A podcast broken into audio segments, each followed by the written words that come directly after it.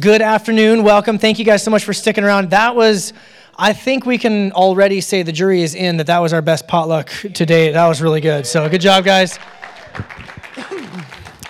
We'll have joined the Southern Baptist Convention before you know it. So.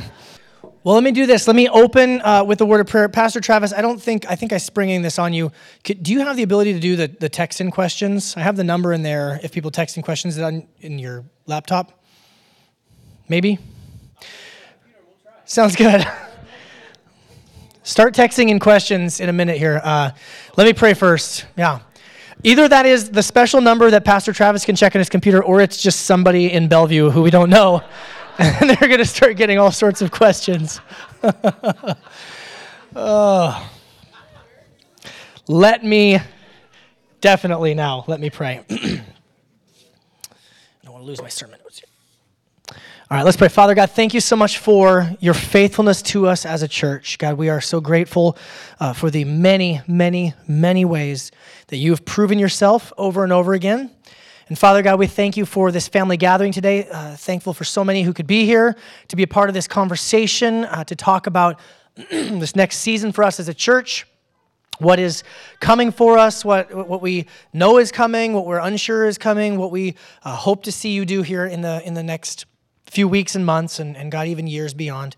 Just ask for your blessing on this time. Help myself, the other uh, elders, to communicate uh, with clarity, with love, with grace, and, and above all else, um, God, help us to really love one another during this season of transition. God, during times of change, there's always opportunities for um, bumps and bruises, hurt feelings, miscommunications, all those sorts of things. And so we really want to just love each other well uh, and honor you and how we treat each other. Uh, we pray a blessing on this time together. In Jesus' name, amen.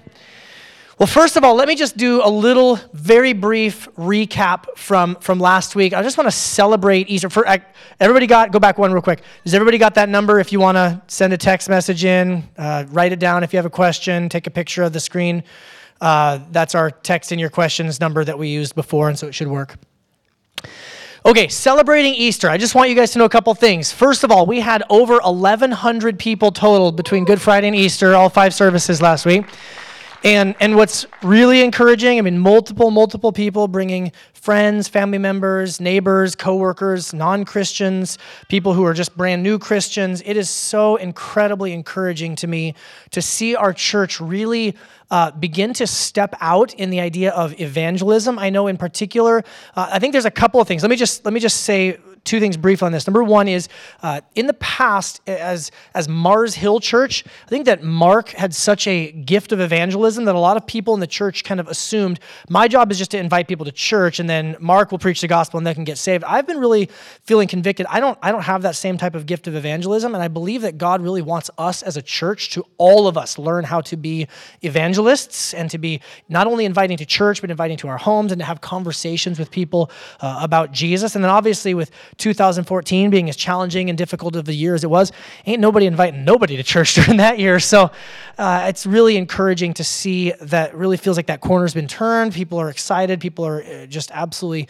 um, thankful for the work that God has done here at this church. And we're giving just Jesus all the credit and all the glory for that. It's been such an amazing run. Uh, some of you guys may not know this number, but 201 volunteers helped out and contributed over the course of that whole weekend. So, Now, our numbers might be slightly off because I was involved in the computations, but Kyle and I sat and had several lists and looked over how many people were serving between kids and operations and the musicians and the scripture readers and all of that. So 201 people between all five of those services really helping to make that happen. So for you who contributed, and that's probably the vast majority of you, thank you, thank you, thank you so much. And then again, as not all of you were there at the services, you weren't there for all three services, you may not know, we saw 15 people profess faith in Jesus and get baptized uh, last week with, this might be my favorite statistic of all, an 82 year age range. So pull up that first slide. This is me getting to baptize my daughter Reagan. She is six years old. Uh, she has been asking to be baptized for well over a year. And we've kind of tried to slow her down a little bit, said, hey, wait till you're a little bit older. And, and she has just been adamant no, I love Jesus. I, I know that he saved me because now I want to repent and I want to read the Bible. And I know I love Jesus and I just got to get baptized. And so she has been asking and wore us down. So I got to baptize my daughter. And then uh, Doug Freiberg, one of our elder candidates, got to baptize his parents, uh, his mother and his father, uh, next slide, who I believe is 88 years old. So that is an 82 year, I'm no mathematician, that is an 82 year age spread. Side note, Doug, after that, decided to hightail it to Hawaii. So he's in Hawaii, and he just sent me this text five minutes ago of a setup teardown church in Kona. And so I guess the announcement now is I will be leaving and moving to Kona. that looks amazing. Um, so yeah, we can. Yeah, we can find a building.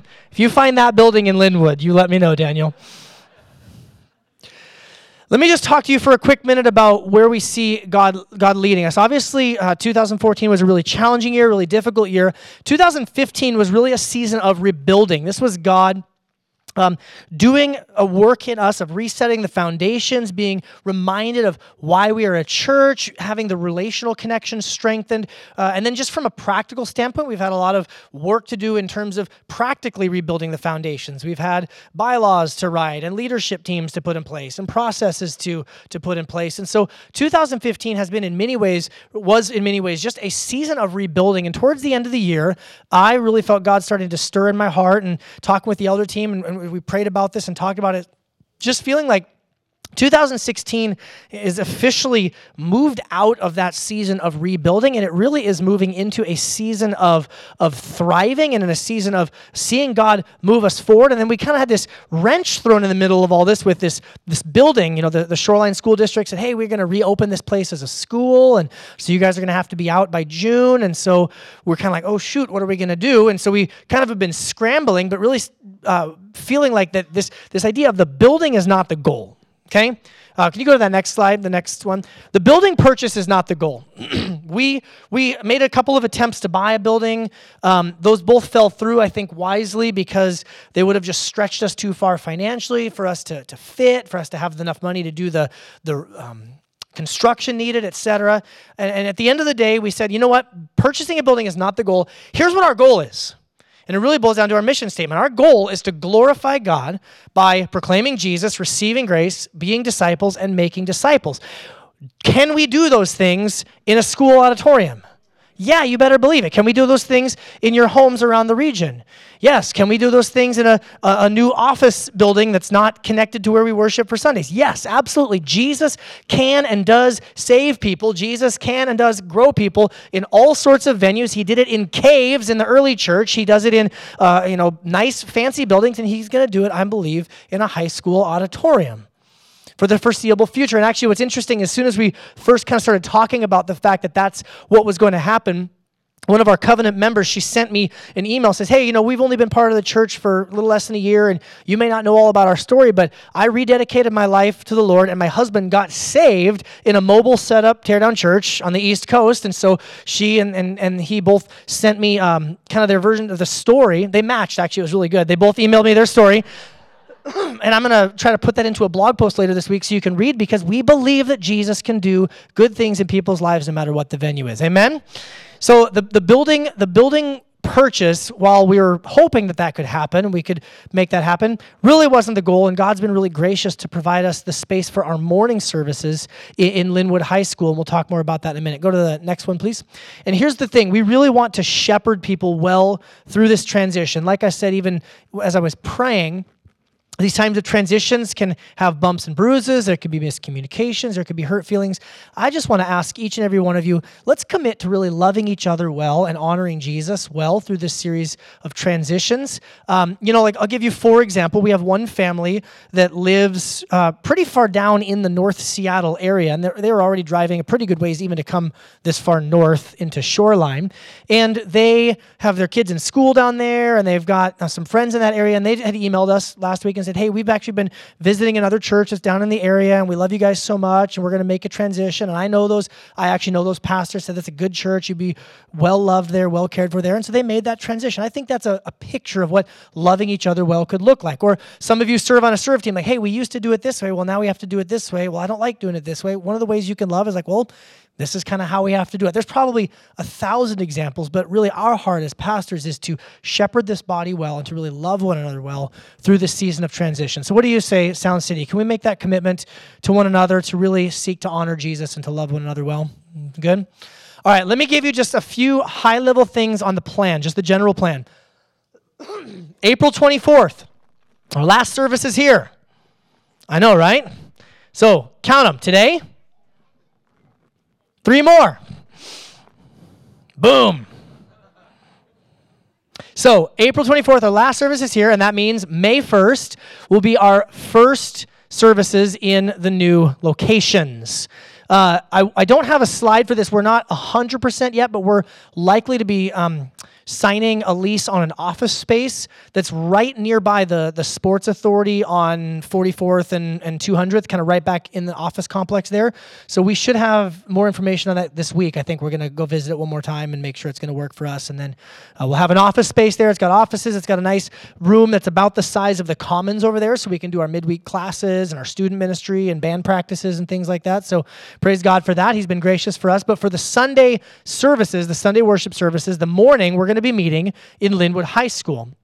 We'll show you a picture of it a little bit more later, but Lynnwood High School has a very beautiful auditorium. It seats 350 people, which is a tiny bit more than the number of chairs we set out here, but it actually feels, in my mind, it feels smaller because it's stadium seating and it's kind of like a almost a full 180. So everybody's like really close and everybody's looking down on me. So that's going to be interesting preaching to change my direction from this to this. Uh, really beautiful space. They've got two different hallways uh, full of classrooms that they're going to be letting us use for kids' space. Uh, the staff has been remarkably gracious and very accommodating for us. They have had a church there for, I believe it was over 10 years, was it 12 years, something like that? And that church just recently moved out and they realized, hey, we really liked having a church in here. And so uh, they've been waiting and hoping and, and, I don't know, praying that, that another church would move in. And so we get to help them. And, and I think we've got some really good opportunities to love and serve that school as well. Our PM services, I, I hate to say this, we're still trying to wrestle through and figure that out. We had a, a meeting a few weeks ago with the people at the 5 p.m. service. And there are a significant number of people who can only come to the 5 p.m. service, whether that's for work complications or schedule or, or different things. And so we, we talked about doing this transition. We we can't do an evening service at Lynnwood High School for two reasons. Number one, that would literally double the number of hours that we're in the space, and we pay by the hour, so it literally doubles the cost, and which we don't believe is a good stewardship of the finances. And number two is we'd be asking our smallest group of people, our smallest service, to do a, a big job, a lot of work in packing up all the gear at the end of the day and tearing down all of the equipment. And so we're trying to figure out something different and creative. I'll just tell you, this is it hasn't worked worked out, but I actually went over and asked Diamond Knot Restaurant if we could do our 5 p.m. service over there in their side room uh, because I figured it'd be cool. We could do something really casual. We could have a guy with an acoustic guitar. We can preach. We could take communion and then have nachos um, and be our biggest service pretty soon. Uh, but they, they said no. so I've actually we're looking into a couple of other creative ideas like that. It may be that we end up just doing the services in our new office space and just try to have something like that. Maybe we'll find a, a, a restaurant, a cafe. Uh, maybe there's kind of a community center. And, and actually, I would really appreciate if any of you have any good suggestions or leads on that. Come talk to me about that for our PM services because we still want to. That's part of what we want to do is loving, caring, shepherding those people that are part of the 5 p.m. service. Now, many in the 5 p.m. service can make the switch to the morning service, and that'll be okay. But for those who can't, we still want to uh, try to find some way to, to care for them through that. Then for the month of May, we're going to basically be moving out of this building. So, May 1st, we start our new services. We don't actually have to be out of this building until June 1st. So, that's good news, gives us a little bit of, uh, of a grace period. And so, during the month of May, we're going to be having work parties to come in. The school has actually been really gracious with us. We don't have to do a ton, but we have to obviously move all of our stuff out. Things like, you know, this room is going to be the most work. We've got lighting and sound equipment that's installed and all these sound panels. So we're just going to have to have some work parties. And one of the things we'll communicate with you more about, but is having an idea of having community groups like once a month or twice in that month. If you meet on Tuesday nights regularly, rather than having your regularly scheduled community group night, come here to the church building and help do one of these work parties for the evening, and we'll we'll uh, we'll make short order of it. We're going to move some stuff into storage for longer term for when uh, we believe God could provide us a long term home. Some stuff will move to the uh, uh, the new office space, and then other stuff will probably just move directly into the dumpster because it's been sitting around here for far too long. So we'll be communicating with you more on some of those work parties as they're coming. And then one more here. Uh, the same yet different. Here's, here's what I want to uh, emphasize on this part.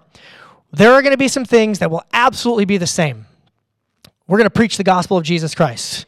We're going to open the Bible every Sunday. We're going to sing. We're going to celebrate. We're going to view children's ministry not as babysitting, but as discipleship. Amen. We want to keep as many of those things the same. However, there will be some things that are, are different. Let me just give you two, four examples just so you can kind of understand what I'm talking about. so, the same, we still want to celebrate communion every week. However, two complications. Number one, Lynnwood High School is a, a school and you can't have alcohol on school property, so we cannot serve wine for communion. Second complication is it's a theater and the, there's aisles and they're kind of steep and walking up and down. It would be uh, cumbersome or possibly even dangerous to try to have everybody walk down to the front to receive communion and, and practice it the way that we have been. And so we're going to be passing the juice cups thing, right? So you guys can go back to your old uh, plastic shot glasses of juice days, right? Who just said yes? Jamin, was that you? Man, you know, it's a little, it's a little something. It's a little, I don't know, maybe hokey or whatever, but it doesn't matter. We're still going to celebrate the broken body and the shed blood of Jesus Christ every week. Amen? And, and the method is, is of less importance than the fact that we still want to celebrate. Um, giving, same, same sort of a thing. We're going to have to work with our financial stewards. We don't have nice chairs that have a place to put the give envelopes. So the give envelopes, you know, we'll have them at the Connect desk. If you regularly give via check or whatever, uh, grab an envelope from the Connect desk, or we'll have our, our welcome team maybe just have some on hand too to give out if you need one.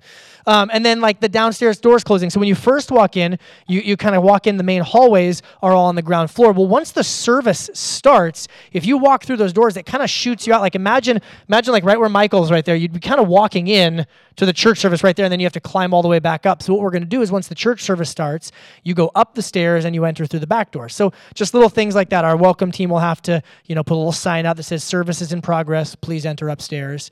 And then you just tackle anybody that tries to go through those doors, right? So just some little different things, just some minor tweaks, nothing that is, you know, no change of theology, no change of doctrine, but just some big uh, practical things that will just change on a week to week basis. So, with all that said, that's the general plan. I'd like to, is there anything I'm forgetting, Pastor Travis, before I hand it off to you? One question. We have been averaging between 50 and 70 people for the 5 p.m. service. Where's Kyle? Kyle? Did Kyle leave? Kyle's like, I am moving. I'm going to Hawaii. All right. That sounds about right, right? 50 to 75 people. Some of those will make the switch to the morning service, and others still really could use the, the, the 5 p.m. So, again, a room that could seat 50, 60, 70 people would be great. So, um, I'll come back up in a little bit when we close it out, but let me hand it off to Pastor Travis to talk some practical things.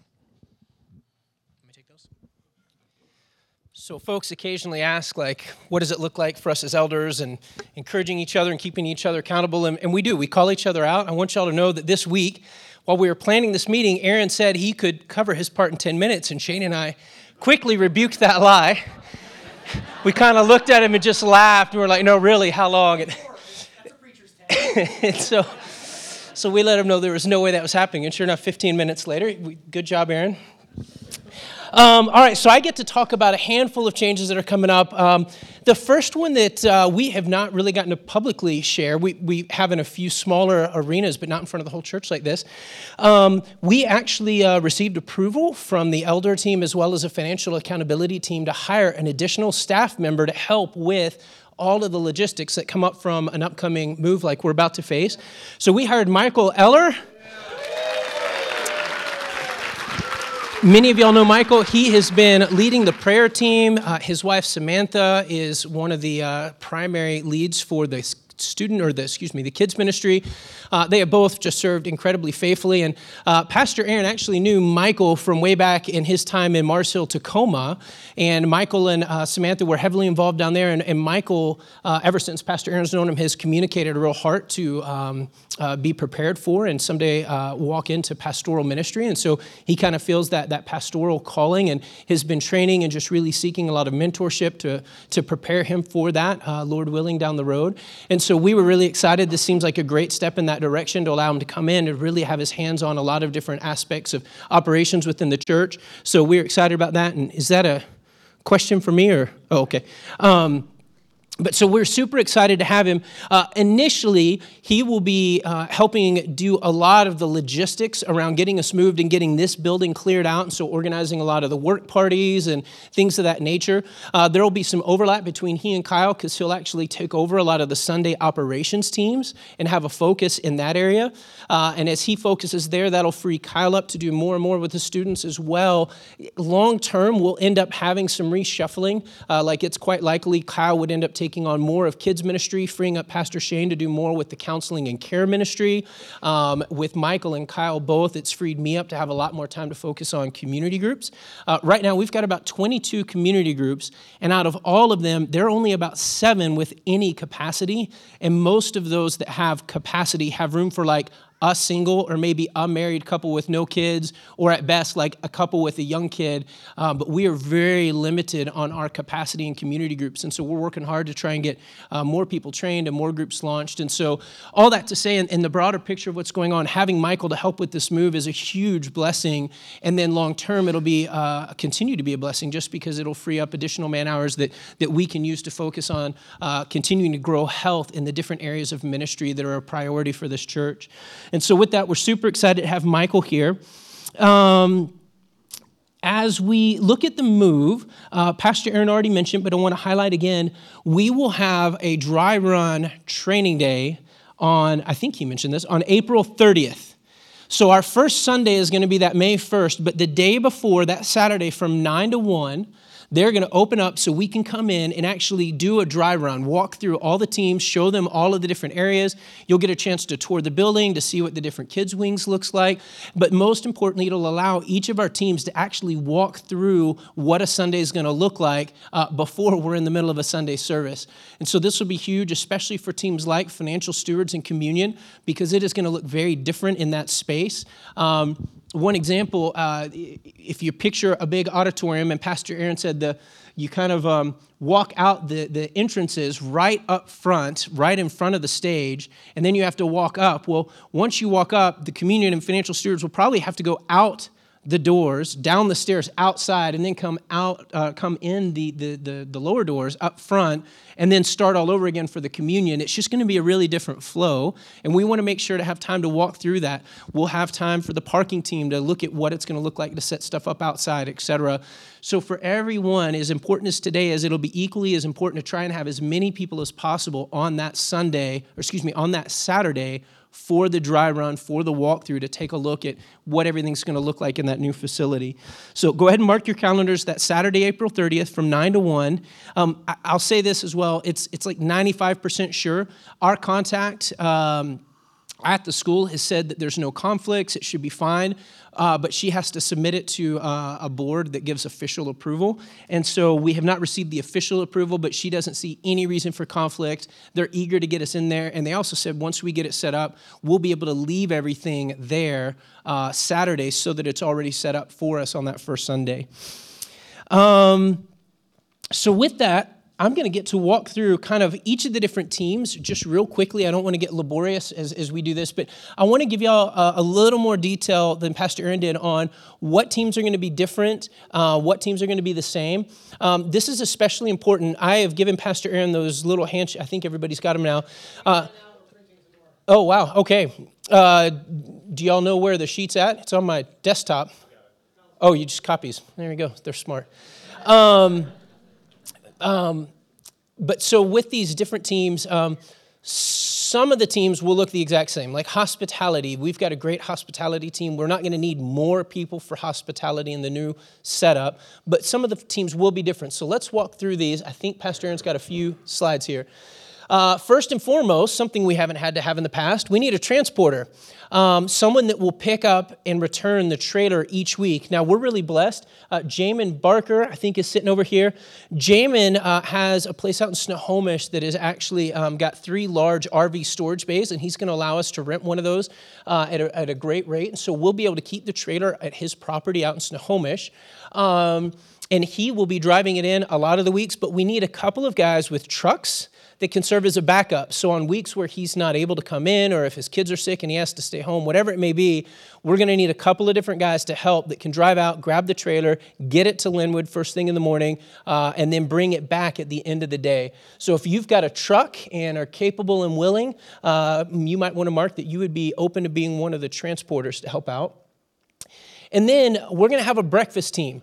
Uh, we have some friends that uh, uh, at Evergreen Church, and he used to help with uh, churches in Hawaii, and they did set up and tear down. And he said the number one key was having lots of protein for whoever was working in the mornings. So he said they would always bring in lots of bacon and eggs or what have you. So we're going to have a two man or man, woman, whatever that would be, two person team uh, every week that'll show up as soon as everyone else shows up and start cooking. And then we'll have breakfast around eight o'clock or so. We'll go through a schedule in a minute, but we'll actually have breakfast. So once we've gotten everything set up, you can then come and grab pancakes, eggs, bacon, whatever it is that we end up cooking. We'll have access to the, um, they didn't have this when I was in high school, but they have to get this huge like kitchen room that the kids take class in. And so we're able to use that room and plug in like electric skillets and things like that. So we'll be able to cook breakfast. We'll serve breakfast for the volunteer team. Now this is kind of a cool opportunity because for a lot of a lot of folks in the past, if they've come and they want to serve, some of the teams, if you plug in and are serving, you might not have a lot of chance to interact. Well, now, if you come and do a part of setup, whatever team you're a part of in the morning, you'll actually get to interact with people at the church, have breakfast, share 30 minutes as you're sitting down at the table before the services get launched. So that'll be a really neat opportunity and some great chance to kind of build some additional camaraderie and relationships within the teams and within the, the church body. Um, and so we're looking for two people each Sunday. We'd love to have two different people um, each week of the month. So we're looking for a total of about eight people to sign up for the breakfast team. Um, I'll be signing up for that. I love cooking pancakes for people. Um, we'll also have the hospitality team. Um, for this, we should need one for setup, one to refresh in between the two services, and then one for cleanup. So we're thinking three people each Sunday. Four week rotation would be 12 people total. That's fairly similar to what we have now. Uh, next slide, please. Uh, a parking team. Um, there's really only one critical spot where we need somebody standing. Uh, as you come into the school, the, the, there's parking all the way around the school building, and we'll need somebody to point people to head north into the particular parking lot that leads into the entrance we'll be using. And so, especially the first few weeks while people are new and getting used to that, we'll need somebody out there. The bigger thing, though, is we'll need one or two people to set out the parking signs. Um, depending on what signs we end up with, the current ones are pretty heavy, like it's hard for me to put them out on my own. So, we'll need ideally two people each week just to get the signs out and then to stand out there and flag people in. And then at the end of the 11 o'clock service, we'll need somebody to pick up those signs.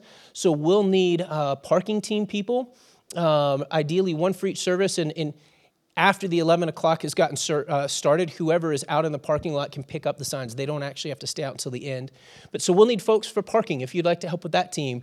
Uh, for the welcome team, you know, ideally, we've always wanted people at each of the different doors, but if worse came to worse, we could survive with just one person at this door and one of the pastors out front. In the new location, we really will need different people because there are literally four different entrances that people could be going into. And after the service starts, as Pastor Aaron said, we'll need to close both of the bottom doors so that people aren't walking right out in front of the whole church uh, when they walk in the auditorium, but they can actually come up the back and then walk to their seat. Um, and so we'll need uh, quite a few more welcome people for both of the uh, morning services. So ideally, as we kind of thought about the different places we'll want people, we'll need about seven per service. That's 14 each Sunday. Uh, if we do a two week rotation, that's about 28 different people helping to greet. Um, and so, especially in the first few months, as people are new to the facility and whatnot, we'll want to make sure that we've really got those people positioned. So, if you are game to help with that, please check the box and turn that in here in a little bit. Next slide. Um, I think I've already touched on these, but we'll need to do a better job directing traffic in the new space because when you first walk in, there's actually two different kids' wings. There's uh, one single area for kids check in, then there's multiple entrances into the auditorium. And so we'll need people helping direct traffic. Uh, we'll need people covering the multiple entrances. And then again, after the service begins, we'll still need the greeters outside to help uh, explain why the doors are closed. Again, at least for the first few weeks while we're getting started. But even after that, as new people are visiting, they won't know. And so we'll always need some additional greeters to help. Next slide.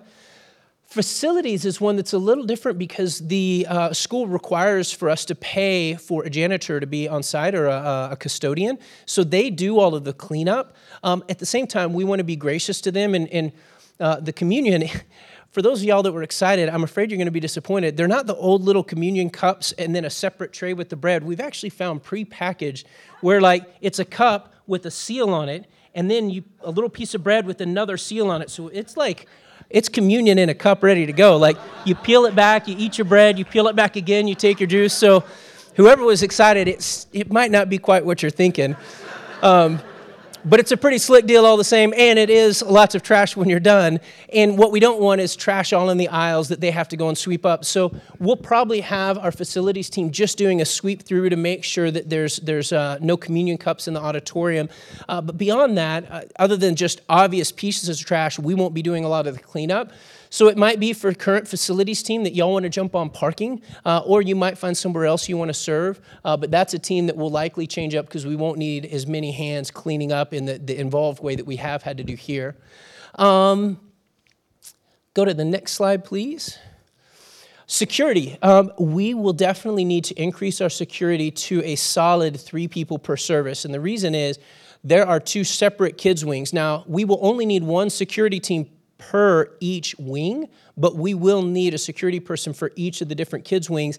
And then we will need a security person with the money. Uh, it's a very different situation. We won't have like a secure room to go to. It's, we'll have a separate room to go count, but it'll be a shared room with some of the other um, like band and things like that. So we will need security in the auditorium and sticking with the money uh, just for financial stewardship and, and uh, being careful there excuse me, as well as with the kids. So we'll need three each service, six each Sunday, ideally with a four week rotation. That would be 24 security guards. Uh, so if you are a member, uh, and that is a, a member position, um, and you would have interest in helping with that, check the box and let us know. What else? For communion and financial stewards, it'll be uh, fairly similar in terms of the number of people that are needed. Uh, but when we break out. We're going to take a little bit of time. Uh, kids are going to break out, and then we'll have a few of the operations team staying here. If you currently serve as community and financial stewards, we've actually got a handful of questions, and we want your help thinking through how we can make this work. Um, so I'll save those questions for, for the breakout, but just know a few things will be changing based on the flow of the auditorium. For the Connect desk, we'll need one each service, so that's two each Sunday, or a total of eight people helping with the Connect desk. Uh, for the prayer team, we ideally would want four each service, eight each Sunday, 16 total. Uh, that'll be another group where we kind of have to think through what it looks like because it's, it's um, people are coming down front, like you're in front of the whole church when you're at the bottom there. So we'll need to think through how and where we do our prayer. Maybe we can do it like in the little um, walkways um, so there's a little more privacy. Um, but we'll need your help thinking through what prayer team looks like in terms of where we host that. Next. Uh, and this is just a, a really rough schedule uh, for what we're thinking our morning would look like. Uh, first crew shows up at 6.55. Uh, we plan to kick off with a Bible study uh, and a quick prayer, and then setup begins. Uh, we'll be pulling everything out of our trailer. We'll have a bunch of roller cases with all of the band equipment, but also all of the cases for hospitality, all of the cases for kids ministry. Once all of those are wheeled out, each of the different groups will do their own setup. And then around 7:30, the band and production will hopefully be fully set up and can start rehearsing. At 8 o'clock, breakfast will be served. So we'll have an hour to do the setup. Then we'll have breakfast from 8 to 8:30. At whatever point the band is done, they would come join the rest of the setup operations teams for breakfast. And then uh, around 8:20, we'll gather for a weekly game plan and as well a time of prayer as an entire group for everybody that's there. And then moving to the next slide, around 8:30, the kids ministry would have their normal kickoff meeting. And by 8:40, we would be service ready, meaning all volunteers are in place. So if you're somebody that's part of, for example, the welcome team and you're not set up, but you are coming for the, the welcome, then you would want to show up for that initial 820 kickoff meeting. And then everybody would be in place and ready to go by 840 to greet as uh, everybody starts arriving. Um, 9.55, musician production will be in place, and 9 o'clock, first service begins, and then we're off and running with the day. Um, I'll send the rest of the schedule out as we talk about the rest of the morning. Yes, sorry, 8.55. Uh, 8.55. Pastor Aaron put these slides together. I did send him the content, so he copied and pasted my error. He said earlier today, open confession, he has an error every day in his slides, and we just found it, even if it's my fault. Um, but so we'll send out the rest of the schedule uh, via uh, this, uh, the, the city, uh, not the city, whatever, our CCB. Wow. Sorry, it just slipped out. All right, so next, next slide. All right. Um, if you have any questions, uh, we will, number one, text them in, and number two, uh, we'll take some time and try and answer those at the end.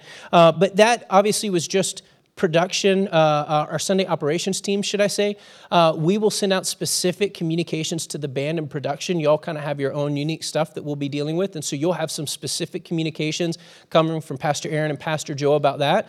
And then now I'm going to hand it over to Pastor Shane to talk about some of the changes with the kids' ministry. So you just don't trust the band with the money? Is that kind of why there's a security guard? I'm just kidding. What's that? You guys can do security? Yeah, that's a great. That's a great idea.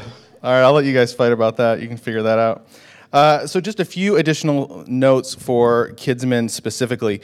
Um, not great artwork, but go ahead to the next slide here. One more. So, this is kind of what it looks like when you walk in. You're going to walk in on the one far side, and then as you kind of look across a big, wide foyer, you're going to see a couple different hallways. And so, we're going to end up with these two kids' hallways, and then a check in desk kind of by one of them that's a little more central. And then that'll be directly across from where you kind of go into the theater. And so that's just to give you some orientation for you parents who are out here, or for those of you who are on the kids team with us, or for those future kids team members. uh, so that's just to orient you a little bit to that, and that's what kids setup will look like a little bit. We're going to have uh, four older kids' rooms, three littles rooms. Uh, and those hallways will be kind of split up by ages, so that'll work out nicely for us. This might end up being a little bit different just based on the needs, but this is in general kind of what that uh, will look like a little bit. And then um, for those of you who are in the kids breakout, I'll, ha- I'll have uh, handouts of this as well. And you won't have to remember this for you parents. We'll, we'll make sure and orient you to all that as we get a little bit closer. Go ahead to the next one. So, um, from a needs perspective, this is what this is going to look like. So, as uh, Pastor Travis and Pastor Aaron both mentioned, so we'll get everything out of this trailer, and then there'll be individual setup teams for the different ministries that will um, take those those rolling cases for the most part and move those into position. Uh, for kids specifically, we'll have uh, we'll have a lot of setup stuff to do, like moving all the tables and chairs that are in these existing rooms, getting them uh, stacked up or moved around the room in a way that's going to be safe and no one's going to topple them over on themselves, and then to bring all our equipment in, and then we'll do the same thing on the back end and put it it all back exactly as we found it. And so we'll have some particular needs on the setup end and some particular needs on the teardown end in kids that a lot of the other ministries won't have. Uh, so for that reason, we're going to need additional volunteer setup team for kids and additional volunteer teardown team for kids. I'm, I'm suggesting at least four each, so those they can rotate a little bit maybe. Um, so uh, for some, you've resisted maybe uh, signing up to be a part of kids because you're doing other things or because you just don't feel like that's your thing. Uh, this is one place where you could be a really big help to the church and to the kids ministry that needs a bunch of help uh, without necessarily having to be in teaching a bunch of kiddos uh, if that doesn't feel like that's your thing. Uh, so that would be a help to us. And there's a couple more spots like that as well that we'll talk about here in a minute. Uh, other additional volunteer needs. Now, this is just regular needs that we have that I'm explaining here in this, these couple bullets. But we're up from like you guys have heard us give a plea for, for more and more folks to come forward and, and help in kids ministry uh, and, and all of a sudden we'll get a surge and you guys have been really great to, to respond to those needs. But then uh, good, the good problem we've had is that we keep growing. And so we're up from say mid-year of 2015 from around 100-ish 110 to now where we're like averaging 130-ish per week usually sometimes as high as 140 or even a little higher. Uh, so even though we've brought more people to the team, we've also got some natural attrition that happens, uh, and that always happens in all ministry areas. And even though we've been bringing on more people, we have not kept pace. So that's before the move. I'll go ahead to the next one. Uh, so we've also got, uh, in addition to that, other reasons for just need for more volunteers uh, above and beyond just set up and tear down and some of that just in the classrooms is we've got a couple new classrooms happening. So we started out with kind of a ones classroom uh, that was ones and twos together rather, and now we've kind of realized, oh, we've got so many in the ones and twos bucket as far as ages that it's it's becoming better for us to split those apart and let those be separate classes. So that's one new classroom that, that we've got happening, and then we've also got uh, starting on May 1st as we move into the new building. We've been calling it our tweens class, but we're taking the seven plus that was really been running from seven to 11, which is really t- t- far too large a range uh, to make it really age appropriate and, and uh, most compelling for, for kids of all those different ages. And so now we're going to split that up. And so we'll have the seven, uh, sevens and eights classroom, and then we'll have uh, what we were calling the tweens class. I've just got up here younger students. I don't know if that'll stick or not. But uh, so this is that in between age, and we're going to have a separate class for them that's going to look a little bit different, and it's going to not do this exact same curriculum with the exact same materials as we have been with the kids because we want to meet them where they're at. And so we'll be doing that. So that's a need for additional volunteers as well where that ends up for us is then is either six weekly, 12 biweekly, or 24 monthly volunteers for us to uh, just meet the general classroom needs. Okay. Uh, do we have one more on that, or is that the next? Okay, go back one and let me talk. I think I wrote in some extra stuff. So, one thing that was not on the slides is um, in that check in area that we saw on that uh, beautifully designed portrait of uh, the, the breezeway area there at Lynnwood High. Uh, the check in area, we're going to need some folks to kind of just be centrally there and just be present. Yes, this lovely drawing. Uh, so we're going to need some folks at those check in stations just to help p- people get oriented and know which wing their kids go to. Now it's not all in one place, it makes it a little more difficult, and we want to make sure with uh, new setup procedures and everything, we want to make sure we've got folks there to greet new people and just to, to help everybody get where they need to go. And so we're going to try and add four to six, probably check in folks as well, so that they can, on a rotating basis, just be a friendly face for families as they come, answer any questions they have, things like that. So that's an additional need that we'll have there as well. Now, as we talk about challenges in the new space, there's really only one big one. And uh, do we have a picture of the room? I think we were going to put that in here. Do we have a slide for that? Yeah. Um, so I brought my laser pointer. When's the last time you saw a laser pointer? Um, so right down here, this is a really thin area, and there's like one person, maybe two depth there, and then you're like on the stage. Um, you would walk right on the stage, and so there's not a lot of room for like we're so we're spoiled, right? We've got our kids come in and they run around down here, and it's this really cool thing to watch, watching them worship in their own way. Uh, we don't have space for that, or they'd be like running into instruments, and then Jonathan would get all upset and stuff like that. Um, so what we're not going to be able to do, we're not going to be able to probably enjoy, is what we have enjoyed for years, especially uh, when we were Mars Hill, which was they all come in, you go get your kids as soon as the response time starts, you bring them back in, everybody goes through response time together as a family. It's just it's, it's not going to work in that environment. And this picture does really well. Again, it also showing kind of the steepness of this area as well. So even if we were to go get kids and you were going to try and just keep them in your seat, and for some of you, you might just have to do that. You might feel like you have to, or you've got a kiddo that's not feeling well and you think you can hold them uh, right there with you. And, and of course, that's, that's fine. But as a general rule and general practice, we're going to have to kind of maybe form a little bit of a new habit of letting them enjoy the kids' worship because the older kids back there, they, they enjoy a kids' worship each and every week. Let them enjoy that and let us finish up our response time and then go get them at the very end of service. Because even just the up and downs in these aisles to go and get your kids and then to bring them back up and then to squeeze in through the stadium seating is going to be really, really challenging. And so that's our ask of you is that you just start thinking about that now, just kind of preparing your hearts now for a little bit of a different experience for the parents in the room. Is that okay? Yep. Okay. Good deal. Uh, let me see if I have anything else here. I don't believe I do. So, with new classrooms, uh, need 12 ish volunteers if they're bi weekly. New setup and teardown, probably eight.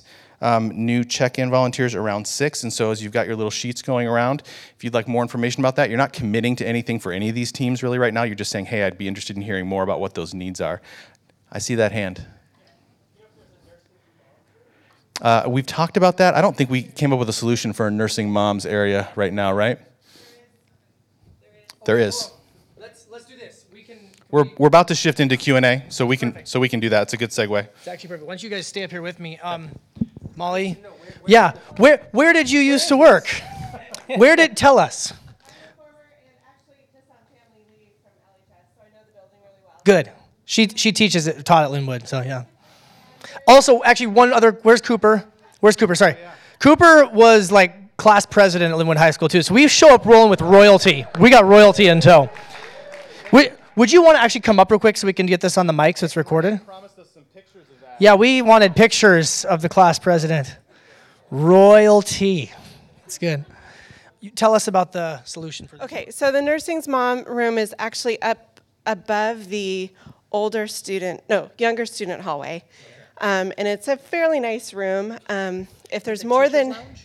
No, it's different from that. It's actually just outside my normal classroom. Um, we just have to have a key to get in. So um, there's really only room for one nursing mom, but we can make it so that several of you could be in there. It's a, basically a closet that they re put up some curtains, put up some stuff, and so like you could probably do probably three comfortably in there, but not, it's not very big, unfortunately. So We won't have distributed audio. correct, yeah, probably not. It's really hard to get it up there. So. So we're going to try to work on some of those things. There, there's there'll be kind of a staged, uh, phased approach to some of this. That's a really good point to bring up. Like when we get in day one, May first, we might not have all of the certain things. Like I've been talking with some of the members of our design team, and they want to do some stage backdrops and things like that. We're going to focus on just the absolute essentials for May first, and then really try to keep building. And as those ideas come up, keep working on solutions because a lot of this is under a little bit of a time crunch. So uh, I see a couple of questions that were rung in. Uh, are the service times going to be the same? Yes, at least for now. 9 and 11 will probably be able to be fine with that for the summertime. Although, if um, if stuff keeps continuing to grow the way it is, at some point we may have to consider moving to like a three morning service sort of a setup uh, because. I don't know if you guys have noticed, it's been fuller here. Attendance has been up, God's been really gracious to us in that way. And so maybe if by the time we get to the fall, if attendance is still that full and, and increasing, maybe we do a 8:30 10, 15, 11, 40. I don't know. I'll have to preach shorter, I guess. So uh, practice that over the summer. Will there be, okay, the 9 to 1 training day, is that something you can come when able, or is there a need to attend the entire four hours? I think the big ask would be try and get there right off the bat. Um, because it's going to be really hard if we get halfway through and then people are showing up and we have to start over again and start over again. So the ideal would be if everyone's there at nine, uh, we'll kind of have some general orientation and then break into our different teams. Uh, but for some of the teams, they can probably get through, figure everything out, and be done in half an hour or whatnot. And if you're done, leave. Um, so it won't be that everyone has to be there nine to one. Now, some of the groups like production team and whatnot is probably going to need longer to really figure out how things are going to work. And I will say that first Sunday, we're going to go in, we're going to set up, and then we get to leave the stuff there overnight that first night so that when we come in on the very first Sunday, May 1st, it's already set up for us. It's a very nice and easy morning. We get to do the first teardown. And then after that, it's game on. And so, uh, uh, I will say this: I so I was involved with setup teardown in Federal Way for a little over a year, and I went to Lynnwood High School here with with a, a company, a guy who's helping us organize this, and I had been thinking this in the back of my mind, and he was the one who said it out loud. He said, as far as setup teardown goes, this is about as ideal of a situation as you could possibly get. And so, like, thank you. I've been thinking that, and he uh, he concurred. So, anything else, Pastor Travis? Do we plan to continue searching for a permanent home? Do we plan to continue searching for a permanent home? Yes, absolutely. Uh, I will say that this is a good solution for us, and so what it does is it takes some of the urgency out of it. Listen, we we really feel like it would be imprudent, it would be foolish, it would be not be a good use of the finances, the volunteer resources to just buy a building just because. We've looked at a couple buildings and it's like, well, we could maybe make it work and we could spend all of our money and resources getting into it, but then you know, at the end of the day, I feel like that would pigeonhole us and it would not be good for the long term health of the church, long term well being of the church. And so we're just going to wait and be patient and trust that God will provide for us at the right time, the right building that He wants for us to. So, yes, we will keep looking. Uh, our broker keeps sending us stuff. Hey, you guys want to look at this? You want to look at that? Like, that's out on like Whidbey Island. No. So, uh, but you know, property's rare. It's hard to find. I'll tell you what. Um, he mentioned our, our, friends over at Evergreen Church. So m- my friend Phil, he was he said that the majority of churches in in Hawaii and Honolulu in particular, they just do set up teardown because if you think property is hard to get here in Seattle, try finding property in Honolulu. And so he says that's just normal. That's just normal. What they do is they go in, they set up, they tear down. Of course, they have the luxury of doing things like community group on the beach, but uh, we're not resentful in any way. I think I saw a question about having childcare available for the early morning setup. Um, you could answer, you could do that first, but my guess would probably be not. So we have we have transition room available for once the team meeting starts, and so in this current, I mean, the way we do now, and if the times stay the same, that'd be at eight thirty, so that folks that are serving can go in and just be present for the prayer time and for that team meeting uh, without the encumbrance of their children spiraling around them. Um, I don't know if that will extend beyond that. My hunch would be no, especially at first, but it could be that if there's folks that step forward and say, "Hey, I'll, I'll volunteer," so others can come and do that. Um, then that'd be something we could look at as well. Yeah, and I would say my experience with this in Federal Way was uh, it does not work well if you're going to come early, you know, seven six fifty five, and come early and help to bring the littlest kiddos, but some of the older kiddos, seven, eight, nine, especially once they get into that age, they loved to come help early and go make sure that things were set up. And they can, a lot of the cases are on wheels and they can just help kind of roll them into the right place. And so some of the older kids, if, if you uh, are parents of older kids, then yeah, I would definitely encourage, you know, you know, dad, you know, dad time, dad and kiddo time, come early and, and come do some setup together. Uh, but as far as like a, a child care option first thing in the morning, no, that's not going to be part of the run. Anything else? Total number of volunteers needed, and what do we have now?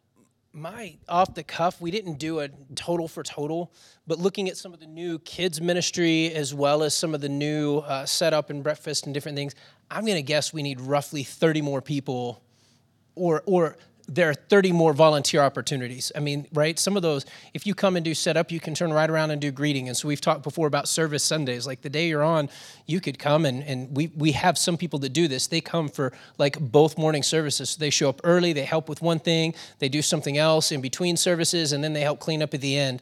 So a handful of people doing that, and we could knock out a bunch of spots. But we'll say about about 30-ish opportunities that are additional.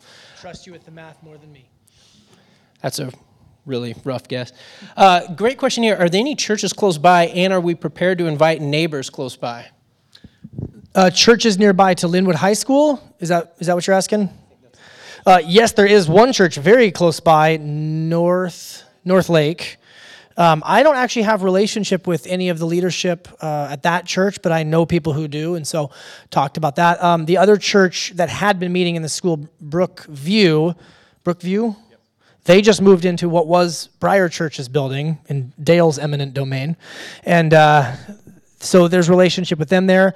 Uh, as far as the neighborhood invite, so here's one of the things that's gonna that really is interesting about us as a church, and it's been really proven over this building purchase um, process.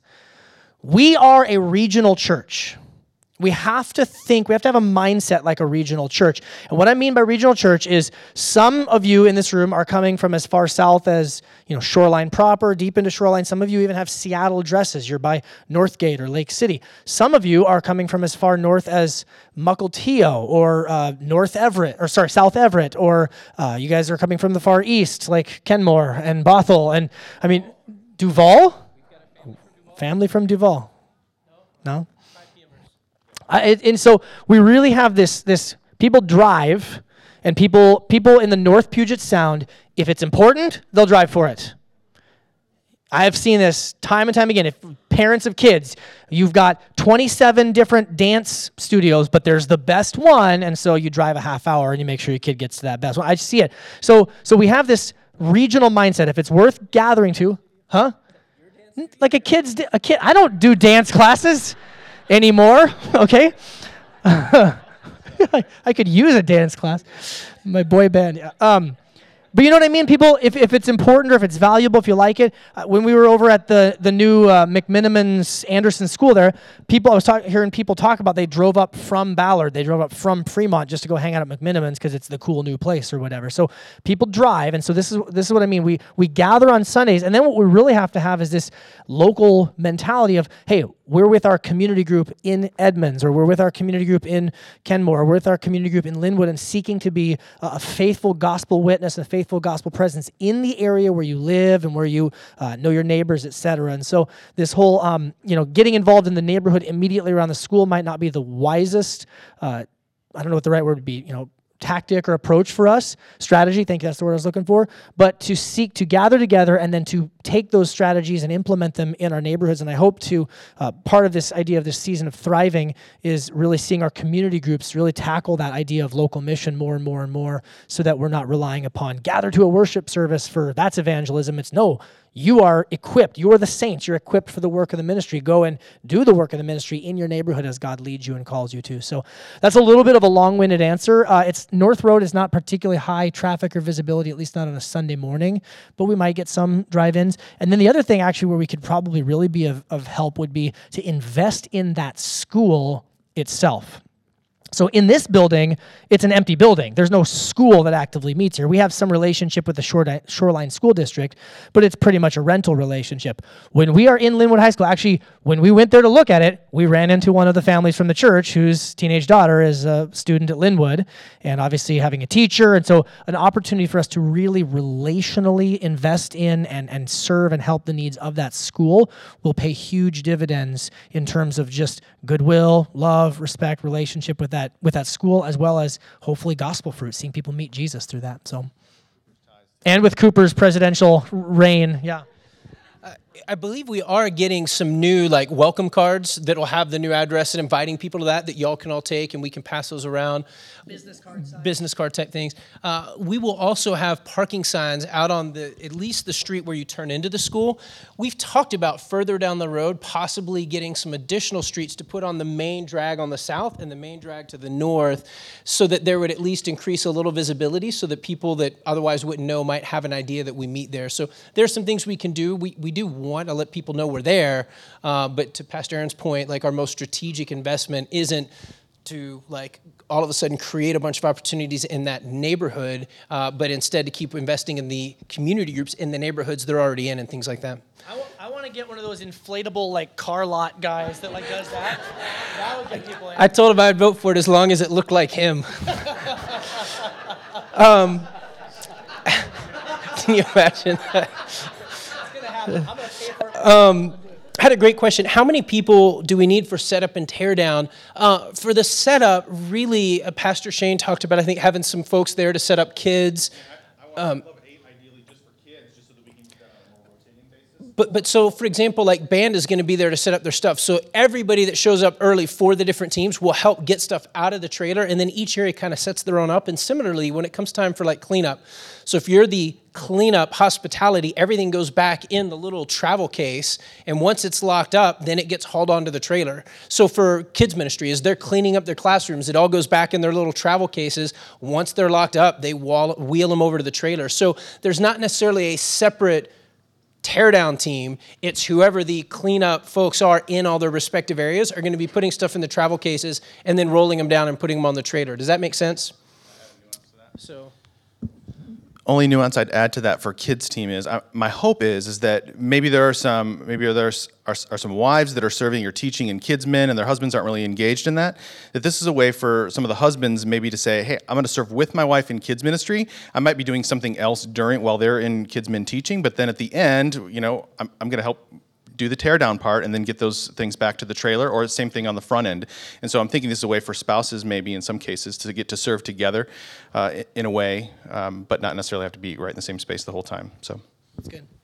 A few more? Yeah, I've got a handful I'm going to run through. Um, is there any storage on site at the Lynnwood High School? Uh, technically, no, uh, but Dale very quickly said, Hey, I've got my own storage area. Yeah, the custodian. I've got my own area, a handful of stuff you can just store in there, but the bulk of it will end up having to go on the trailer and uh, go with us each week. But they've been really gracious. There have been several things where they've said, Technically, we're not supposed to, but y'all don't worry about it. We'll take care of that for you guys. Um, do you know where we'll have midweek activities like students, other meetings? Uh, so we have offices, as Pastor Aaron was saying, that we're looking to close the lease on this week. Uh, there will be a large enough meeting room to do students, midweeks classes. Uh, we'll have uh, rooms or offices large enough to do counseling there. So we will have a great space. Uh, here's something that's been interesting to me. I thought once we broke this out and had the school and uh, permanent office space that we ended up paying a lot more than here because this has been extremely inexpensive space. But we're actually going to be about the same or even less in our total outlays. Uh, that two thirds of the cost. at least currently. Once, if we end up having to get additional storage, that might bring us up closer to par. But, but God's been really gracious. I mean, we've really landed some really good locations, really good spots, and financially, we're going to be. Uh, I won't say our overall budget is less because we've had a new hire and some things, um, but a lot of those are helping build momentum for the church as we're continuing to grow. Yeah. That, yeah. So, anyway, so um, we do have space. Um, God's been really gracious in how that's come together, but want y'all to know that we're working to do this in a way that's still really cost effective. Um, are we signing a lease? The school does a lease on their school year, so we'll have an initial lease through August, and then it'll be basically a one year annual renewable August to August. Um, we're kind of going in with the expectation that we'll probably need to be prepared for about two years at minimum. That'll give us time to save so that we can be in a better position to make a purchase. Once we make a purchase, we can continue to stand there while we build out whatever that future space is. So it'd be fair for all of us to assume, uh, even our office, we have just asked right up front for a two year lease for the office. So be fair to just prepare that that's probably at a minimum how long we'll be in these uh, temporary locations, and then we'll just see from there what God opens up. Uh, is there going to be a central volunteer contact? So, like if we can do a service Sunday, etc., uh, it is Michael, Michael at soundcitybiblechurch.com. Uh, or for any of y'all that are already in contact with Kyle, Kyle will be helping with that as well. Uh, there will be kind of a handover period from uh, where Kyle's working with um, Michael. So either Kyle at Sound City Bible Church or Michael at Sound City Bible Church. Uh, will we continue to have potlucks? What? Or Travis? Nope. I rebuke that line. Um, will we? I love working with the operations teams, but um, will we still be able to have potlucks? Uh, it'll be interesting to see how that plays out. Uh, candidly, we could. They've said we're game, game to bring food in. And their foyer is. Their foyer, our entire church can fit in the foyer Yeah, uh, comfortably, like twice over. So we could do some really epic potlucks there if we want to. Um, we'll just have to see how that looks. Um, Chris, I'm emailing you a photo. Hold on. Uh, do you have the roller storage cases for each classroom like we had in Federal Way? I wasn't part of Federal Way, but that is exactly what we're after. Yes. yeah. Yes, we will be trying to get. Actually, Resurrection Church in Tacoma is giving us four this week. So we might have some of these same ones I told- actually. I told Bubba I wouldn't be his friend anymore. So Somebody asked if I could say y'all again. I think I, I think I think we've got that covered. Um, somebody asked about um, baptisms. I thought that would be a no go, and I mentioned it in front of the lady who's been our primary contact getting the lease set up. She's like, Oh, y'all could totally set up your baptism tank out here in the foyer. So it might not be in service, uh, but we could potentially break from the service, go right out in the foyer and do that. So just know that that, that is possible. Uh, if not, we always have the Puget Sound. in January. It only changes two degrees all year. And then, do you want to tuck on that one? Uh, or I'm glad to as well. In a public area. Can 5 p.m. service be in a public area, a park or a beach? Uh, yeah, absolutely. I mean, for summertime, a, a, a park, something or other would be wonderful. I think that's a great idea. Like I said, looking at, um, you know, something like a, a side room at a restaurant where it's like semi-private, so you can kind of have a little bit of space for that. But um, the uh, the the public nature of it would be fine. I think the summertime, a beach would be great, and we got a, access to a beach we could use. All right, here's what we got to do. We gotta we want to okay. How much capital is stored for a facility purchase? How much is roughly need for a building down payment and improvement costs? Those are such wide ranging numbers, it's hard to answer. How much is saved? Uh, last I checked, we have approximately $750,000 in our savings sitting there. Some of that is specifically earmarked for building, some of that is just general.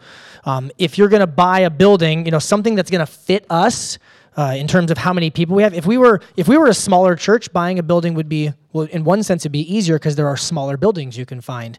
But we have you know 550-ish people coming every single week, and so you can't just buy any little building and, and fit everybody. And so a building that's going to really fit us is going to anywhere between three to six million dollars to purchase, which is a lot of money. Uh, and usually banks want 30%, so you guys can do the math on that for what a down payment is. We have found a, an organization that loans to, or they're a Christian loan, uh, lending organization, and they're willing to be more flexible with us. And actually, I have relationship with another church that used them for a refinance. They're a reputable company. It's been a really good experience. And so they're maybe to, able to get us in for more like 15% or so. Was it 15, 20%, less than that? Um, and then they can help with that. So it it really is rough. It's a scenario by scenario thing. You can't just put like a single number on it. And honestly, that's been one of the biggest difficulties with this is if, if we were able to stand up in front of you and say, here is building X, we have found here's our promised land, and we're going to cross over the Jordan and get into this place.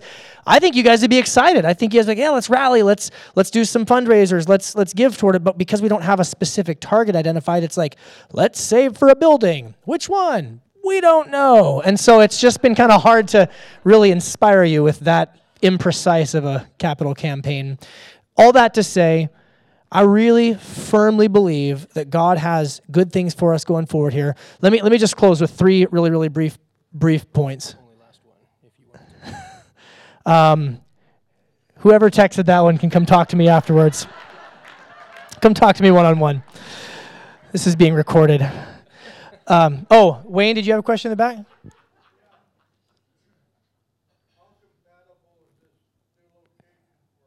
Oh, great question. Thank you. So we made sure uh, there is, if you come in, if you get there early and you come in, uh, if, if you're in wheelchair or, or, or walkers or even some of our elderly members that don't like a lot of stairs, there's spots right there in the front. If you happen to come late, there is an elevator that takes you up to the second level and you can go in and there's much more spot in the back. So fully ADA compliant and uh, able to be, it's a little bit of a trek from where the elevator is across the, it's like a sky bridge. If you guys haven't been in the new Lynnwood High School, it's like being in an airport or a mall or something. It's not, my, my school was nothing like that. But it's, yes, great question. Thank you for asking. ADA compliant. And we're uh, looking all of our office spaces that we've looked at and long term purchases. We've been really uh, cognizant of, of ADA access. We actually turned down an office space this week because it was all stairs to get up. So a lot of people would have trouble getting there for any classes, things like that.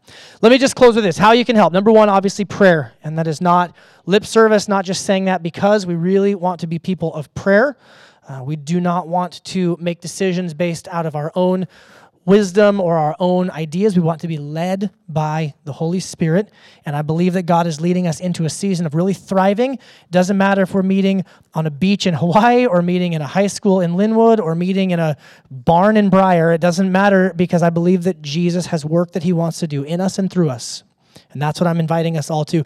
The second way that you can help is by volunteering, and actually, more so than volunteering, here, here's what my here's my suspicion. The majority of you who are here in this room right now, you are here because you're a committed part of this church and you're already volunteering in some capacity.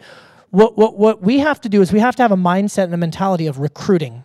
So if, if you're serving on a team and there's six of you that serve on that team and each of you recruits one person, well, you've just now doubled your team. A lot of people think, oh, the best way to get new volunteers is if the pastors stand up on the stage and tell everybody. And we honestly don't see very good results from that ever, ever. It's been, you know, I've been involved in, in vocational ministry now for better part of a decade you just don't see good results from that. The best way people join teams and stick on teams is through a personal invite. Think about how you got involved in the team that you're involved in.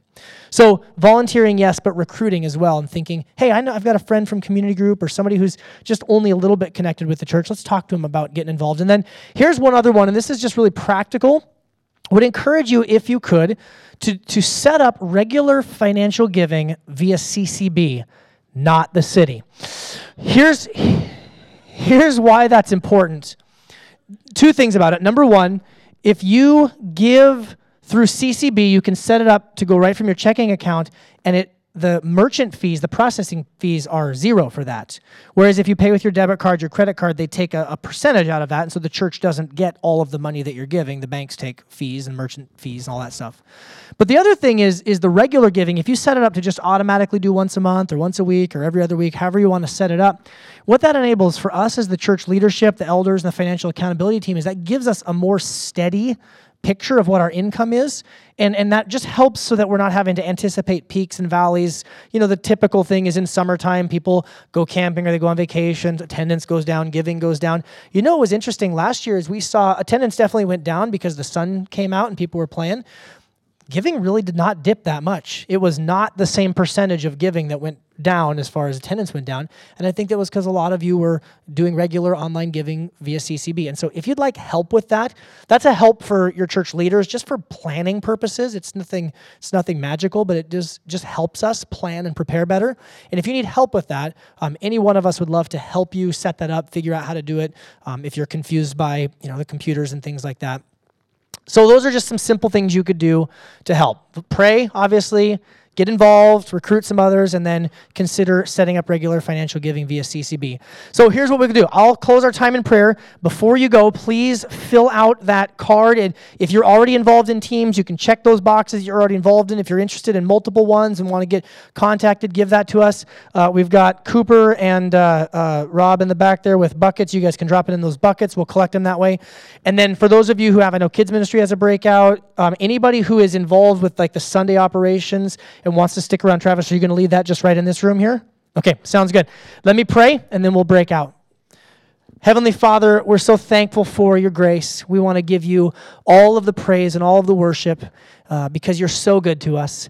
God, I ask that um, you would help these next few weeks, as, as busy as they are going to be for some of us. God, I pray that they would be memorable weeks, they'd be fun weeks, and we'd really pull together as a church family and bond together uh, over this project that you've called us to. And ultimately, Jesus, it's not the room that's important, it's not the, the layout of the facility or any of that. The building is not the church. Your people are the church. And so I pray that you would help us to love one another really well, care for one another really well, and at the end of the day, uh, do all that we do to glorify God. Thank you for this amazing group of people. God, I love this church so deeply. And um, yeah, I just couldn't imagine being anywhere else or doing anything else other than uh, following you with this group right here. I ask your blessing on our breakout times, ask blessing on those who uh, have to go. In Jesus' name we pray. Amen.